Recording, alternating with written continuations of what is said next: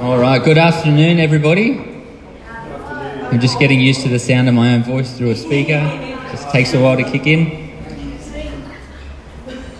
Um, I've been asked by Ori and Ralph today to speak about the topic of minimalism. So I got dressed up in my fourth drawer clothes. They smell fantastic, I promise. And uh, just to get into the into the character and let it really marinate in me, what it what it's like to these. This is probably going to be their last wearing. It even has the date on here. Case for Kids 2012. I had a 2010, but it didn't fit anymore. That's that's that's another story. But um, yeah. Um, so when I first uh, got given this task, I was preaching about minimalism. The first pictures that came to my mind were about maybe trendy hipsters or uh, monks, maybe hippies in a Kombi, or maybe even really elite people who have so much money that they can buy the best and then just chuck the rest out. That's what came to my mind. I don't know if I'm crazy. I'd like to hear from you. What are things that come to your mind when you hear the term minimalism? Less is more. Less is more? Good. I like the new credit, well, it's not that new anymore, but where you're supposed to pick stuff up and go, do I love it? And if you don't, you just don't. Okay. That's deep. We might try that later. What kind of, what specifically, what kind of people do you picture when you hear the term minimalism? I know it can be artwork, I know it can be those things. Homeless people, yeah? Anything else? Yeah, white space. He's a minimalist. I mean, another funny thing is we've, um, we've, we've decked it out with Macs here because every video I saw on minimalism, funnily enough, those people loved Macs for some reason. It just seems to be synonymous with their way. Um, so we've, we've decked it out with Mac attire for today. Um, we're going to watch a video now on, on said Macs um, about what minim- minimalism truly is about.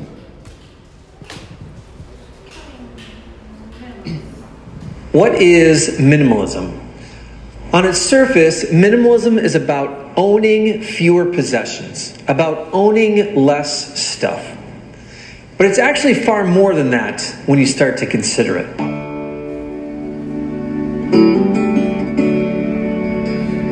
I define minimalism as the intentional promotion of the things we most value by removing anything that distracts us from it.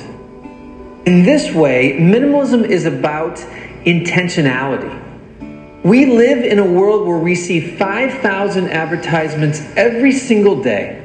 And every single advertisement calls for our attention and it calls for our affection. Minimalism is about rejecting those messages and taking back control of our own lives and being intentional with our time and our money and our energy. Minimalism is also countercultural. Our society praises excess and overconsumption at every turn. Minimalism is about rejecting that idea. It's about recognizing that excess actually carries with it a burden. And in this way, minimalism is also about passion and purpose. It's about rejecting this idea that I can find happiness and fulfillment in possessions. It's about realizing my life was designed and created for something far greater than that. That there are far better places to find my happiness and my fulfillment. And it's about rejecting possessions, it's about removing those distractions and pursuing more and more of my values. This is minimalism. It's about more than owning less. It's about taking back control over our lives. It's about rediscovering and finding a greater purpose and a greater passion, and discovering a greater life than we ever thought imaginable.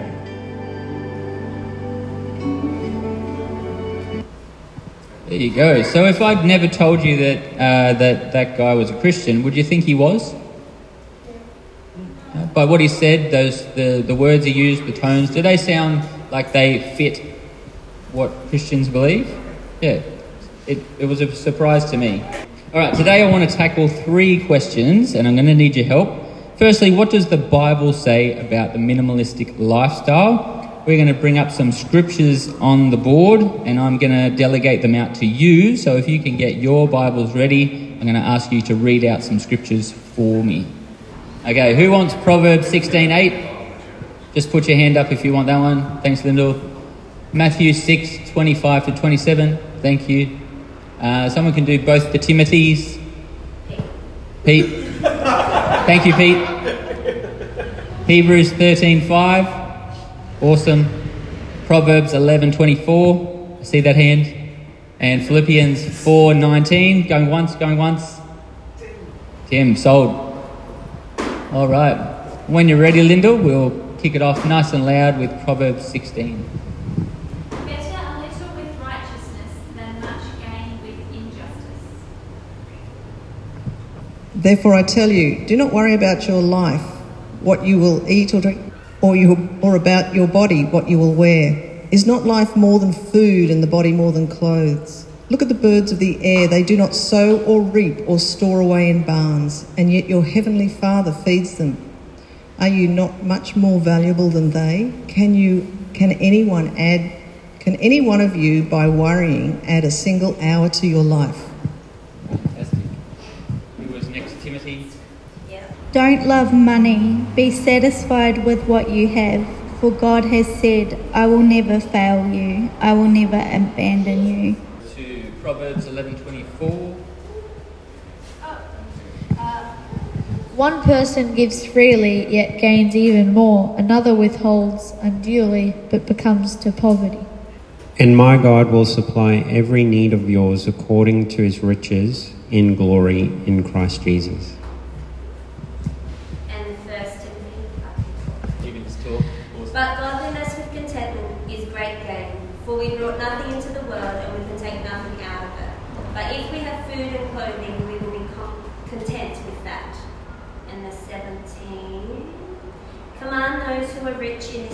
World not to be arrogant nor to put their hope in wealth, which is so uncertain, but to put their hope in God, who richly provides us with everything for our enjoyment.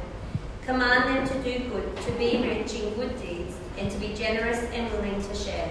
In this way, they will lay up treasure for themselves as a firm foundation for the coming age, so that they may take hold of their life that is truly life. Thank you so much. I have to warn you, that's just the warm up. The amount of scriptures that there was to sort through uh, dealing with this issue was really, really overwhelming. I'm going to get through some more, but they were the quick ones. So that's the warm up. And what's Jesus already wanting to reveal to us um, so far through those things? Was there anything that stood out to you in those scriptures? Yeah, that God is going to provide everything, that He is sufficient. Fantastic. Anything else that just popped out? It's okay if, if it didn't. scripture, uh, I'm not scripture or really well Ryan Brownstone. I think it's, I think it's right because consider the words of the prayer. Solomon dressed in royal bride had not the wealth of the Yeah. Yep. Yeah, very good one. I, wish I knew where that was, so I sounded like a good. but yeah, um, that was another one. Said, do not worry about your life. Um, look at the way that everything else is looked after. Everything's in control. I love that God's not a micromanager, is he? He gives us a lot of room to either do well or to stuff up at our own at our own peril. Um, moving on, I just want to say uh, before I proceed that I'm standing here today not as a minimalist, um, and this has been a really, really convicting journey. So, as I dive into these scriptures, just know that the last two weeks or so have been really, really turbulent in my own heart processing this stuff. It hasn't been easy, it has hurt, but through the journey, it's, it's really brought me to a, a place I'm a lot more uh, happy about. So, um, the thing I want to turn to. Um, oh, sorry, the things that I heard out of that um, is that stuff matters. The things that you have are weighty, they have gravity, and they can weigh you down. They can weigh you down physically. Um, things can be enjoyable. Don't get me wrong, things can be really good, they can be enjoyable, they can be incredibly useful, but they can also be insidious. It means that they They just get in there and slowly take you down. Uh, physically, they can leave us busy, inflexible, and distracted. I can definitely put my hand up and say that. I was going to joke that even just preparing this message was difficult because I had to mow the lawn and clean the pool, and, and it was just hard to find the time to do it because I'm not a minimalist. I need to become one. Um, spiritually, they leave you empty. Uh, things spiritually leave you empty and unfulfilled simply because they're not spiritual. They're just physical things. Sorry if I have not had the microphone close enough. If the love of things gets into your heart, watch out because they have the potential to strangle what matters most. In my own life, just to share what's been going on in me, for a long time, I would say that insidiously, God has just been etched off the throne in my life. Over a long time, I can't even tell you when it started, um, but I would honestly say that somewhere in there, I just started to feel like I was more self sufficient, that um, I would never say that I didn't need God, but uh, the way that I acted and I lived my life was very much in my head, not bringing myself to God, not asking Him, not doing it in His terms, but simply thinking, what's my best way forward? And I'm a smart guy, I'll work it out. And, and like I said, it goes slowly. You don't realize the vacuum um, that is, is being created in your life, and it just goes and goes and goes. And this really pulled me up very, very quickly and made me think, where have I come? Where, where have I got to that I don't even, I read these scriptures like it's the first time. I've been doing this for 30 years now, and I think, how, how have I forgotten this? Um, to illustrate some more the power of things, I want to turn to Luke 10, and I'll read this one, I won't make you do it. Luke 10 After these things, the Lord appointed 70 others also, and sent them two by two before his face into every city and place where he himself was about to go. Then he said to them, The harvest truly is great, but the labourers are few.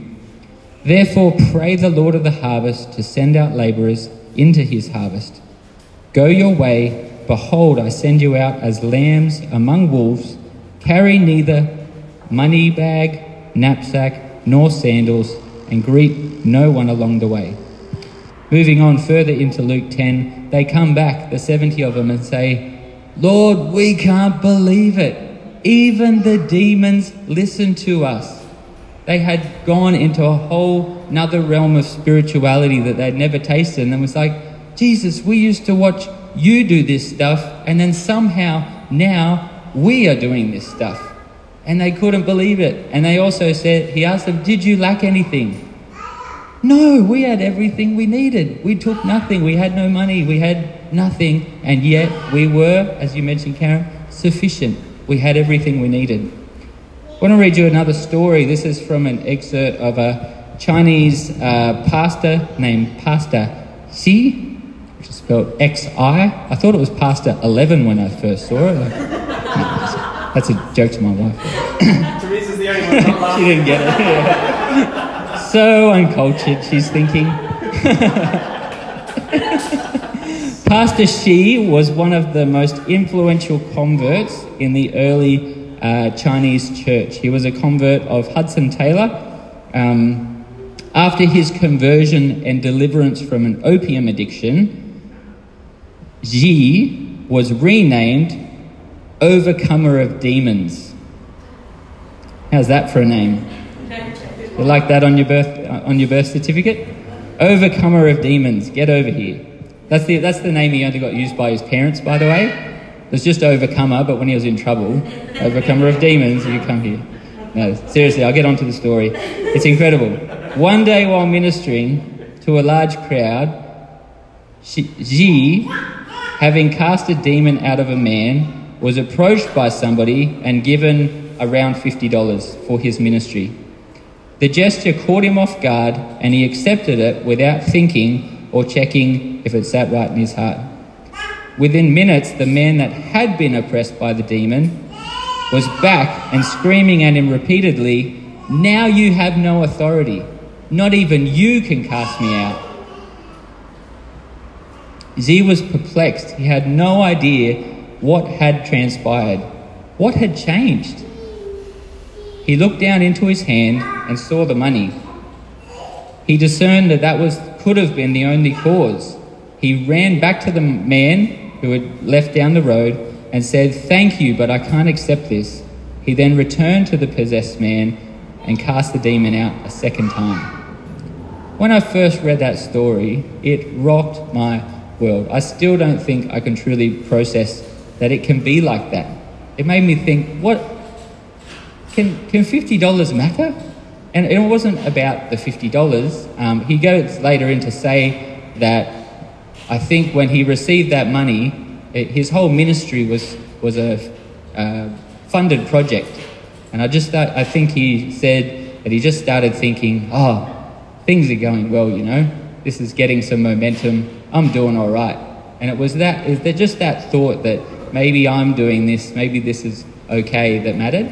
But, but something as little as $50 could mean so much in the heart of a person that it could change his authority with God just made me think. To be honest, it made me think my experience in the Christian world at the moment is I don't see a lot of stuff. I don't want to be critical, I don't want to point fingers, but if I'm honest, I say I don't see a lot of that stuff happening, and sometimes I wonder is little things like that why? I'll leave that question open. Um, if you can turn your Bibles to Mark 10 17. The second thing that I think the scriptures show us firstly, that stuff matters, but more, more than that is that Jesus wants so much to be our first priority. He just wants our heart. We were made for Him in the beginning. It just boggles my mind to just stop and think that in the beginning of time, a fully sufficient God who has no need of anything would decide to craft and create us for his enjoyment, and that that's where we find our true purpose. Going into Mark 10 17, Jesus counsels the rich young ruler. Now, as he was going out on the road, one came running knelt before him and asked him, Good teacher, what shall I do that I may inherit eternal life? So Jesus said to me, him, Why do you call me good? No one is good but that one that is God. You know the commandments do not commit adultery, do not steal, not false witness, defraud, honor thy father and thy mother. And he answered and said to him, Teacher, I do all of these things since my youth. Then Jesus looking at him, loved him. I love that part that they included that. Jesus looked at him and loved him because it sounds sometimes like he's getting berated. But Jesus looked at him, loved him, and said, One thing you lack. Go your way, sell whatever you have, and give to the poor, and you will have treasure in heaven. And come, take up your cross, and follow me. But he was sad at this word and he went away sorrowful, for he had great possessions. Jesus then turned to his disciples and said, How hard is it for those who have riches to enter the kingdom of God? Again, I really want to point out this is not about having stuff. This is about our heart and our heart condition. And if God's not on, if Jesus isn't on the throne, then uh, we've got some problems. Luke 10 38.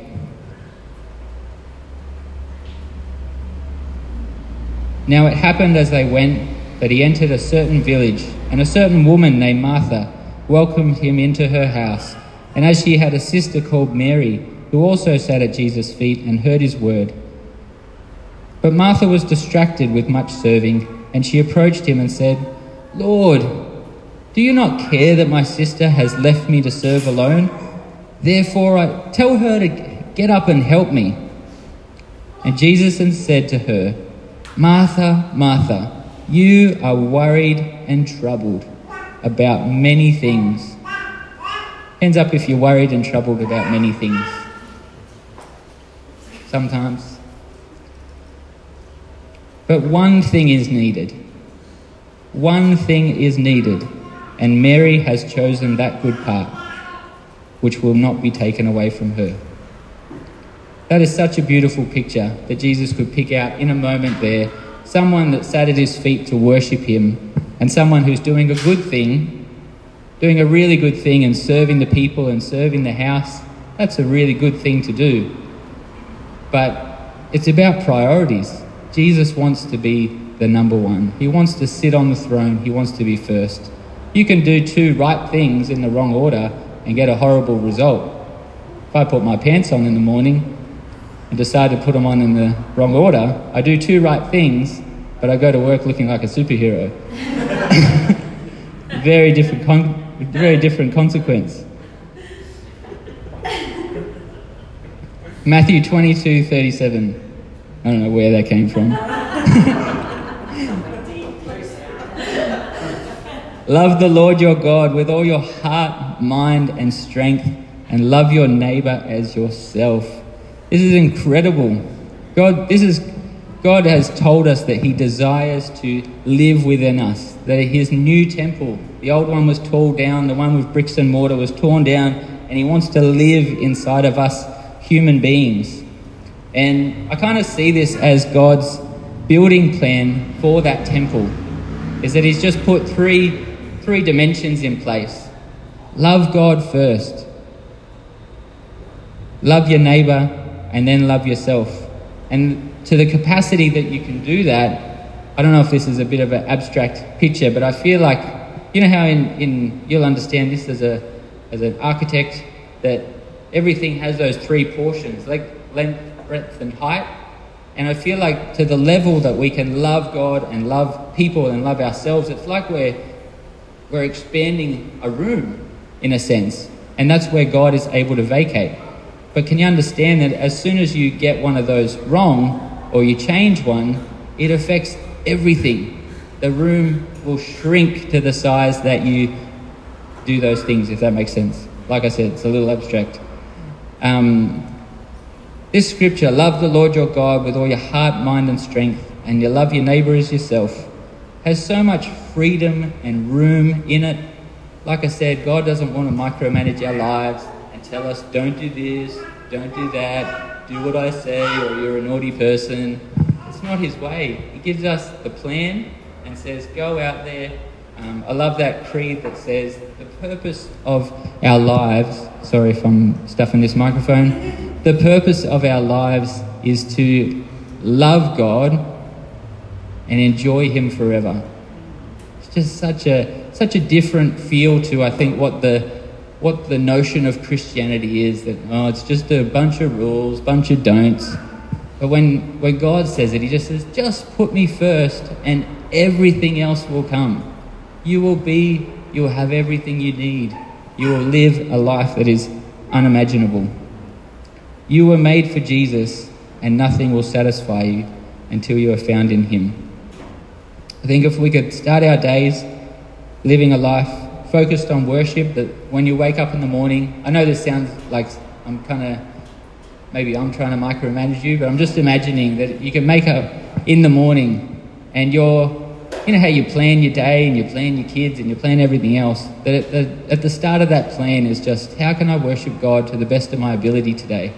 If that thought could be in our minds when we wake up and it becomes the routine of our life and it becomes the, the rhythm that, um, that we enjoy, I just think that's such a profound picture and something I'm aspiring to. Thirdly, I just want to talk about how we can follow wholly after God. I don't know where you're at today, but I, as I've said, I've been in a not good place, a very dry place, just skimming along, still a part of the Christian community, still doing. Uh, I work as a school chaplain. I'm I'm doing a ministry job, but you can do a lot of good things and not have the right fuel. And I haven't, to be honest, had the right fuel, and this has been a, a real start for me. So what I'm sharing now is a few steps that, that I'm hoping to take by myself. So if you're finding yourself there today, the good news is that all you need to start with is an honest and hungry heart. Just start by telling God where you're at and where you want to be. It's really simple. He will meet you there. And like we said, He will be your sufficiency. This is not an act of works. We're not trying to earn our way to God or to get to a place where He's happy with us. That's already done. That's been done uh, a long time ago, and it's about us stepping into God's rhythm. Uh, secondly, fill your life with ways that you worship God or things that create wonder in your life. If you're an outdoors person, then get outdoors and enjoy the things that make God feel big again, that make Him just feel like, whoa, I just had those. I, I used to love to climb mountains because as soon as I climb mountains, I look out at the vastness and just go, oh, you know what? He's got a lot of things to do, and my little problems are very small in the scheme of things. So, whatever your thing is, find that thing that just um, creates wonder in your heart and meet God there simply with thankfulness. As soon as you encounter that wonder, just meet God with thankfulness and say, Thank you, God, for what you've done. And uh, thirdly, imagine your life full of His presence and what He, what he might be able to do in you. It, it strikes me the way that Jesus lived his life and constantly, whenever people tried to kind of pin amazing things on him, like we read in the other scripture, who is good? Who are, who are you talking about? He always just humbled himself because it was so significant that he always just glorified the Father because that's where it was coming from.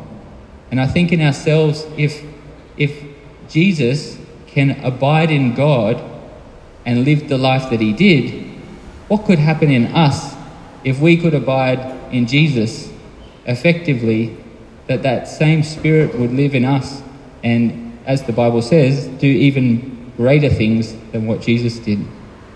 So imagine your life and what God could do in it. Don't, don't spend your time thinking about all of the wrong things you've done. Just imagine what could God do with me if I could just get into his rhythm, if I was full of God. Next, we want to meet him at the cross. This has been my journey of the last two weeks. Is just coming, coming back and just bowing down and saying, God, I'm sorry. I've been sitting on the throne for a while now, and I do not deserve it. I don't want to be there, and I'm just putting you back there. The cross is the place where you realize that God's economy, all of that sufficiency that we mentioned, all the resources that God has, is in the kingdom of God. It's in a heavenly realm. And when we come to the cross, Jesus went from our life to the to heaven through the cross, through death. And painfully, but awesomely at the same time, he invites us to take the same path. Take up your cross and follow me. It simply means we need to die to ourselves. Um, we want to decide to follow Jesus. Simple statement. Some of you might be doing that already, some of you might not. But we want to follow Jesus and really just make sure that He is the number one, that He's the Lord, that, that as we are planning our life and thinking about our life, that we do it via, uh, via what we know of Him. And lastly, and I, I think this is the part that really summarizes this minimalism uh, tone that we've had. Learn to die daily. I think, like I said, I've been closer to God in my life than I have been now, and somewhere along the line, I stopped doing it. I knew a good way, and for whatever reason, I stopped doing it. And so I just encourage you, if you're if you're there already, keep just remember every couple of days, just humble yourself and say, God, I know nothing. Gee, it feels good to say that. Do you ever say that? I just know nothing. To digress a little bit, I watched something the other day that made me know nothing. I was watching a, a DVD, or like a YouTube video about um, people, what are they called?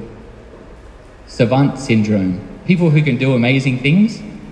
And these people had accidents where their brain, one kid, one guy got hit in the head with a baseball, and then the next day, for the rest of his life, he had a calendar memory and he could tell you every day of the week, month, year, and the weather. For the rest of his life, he could remember everything because of a hit in the head. And little wonders like that, I know that's such a silly example, but it just makes me go, gee, you know what? We just know nothing. All right? And it's a really good place to start. Die daily, continually take yourself back to the cross and ask God to fill you. And then get out there and create create worship God in the most creative ways with the whole of yourself and he will find a very happy house inside you.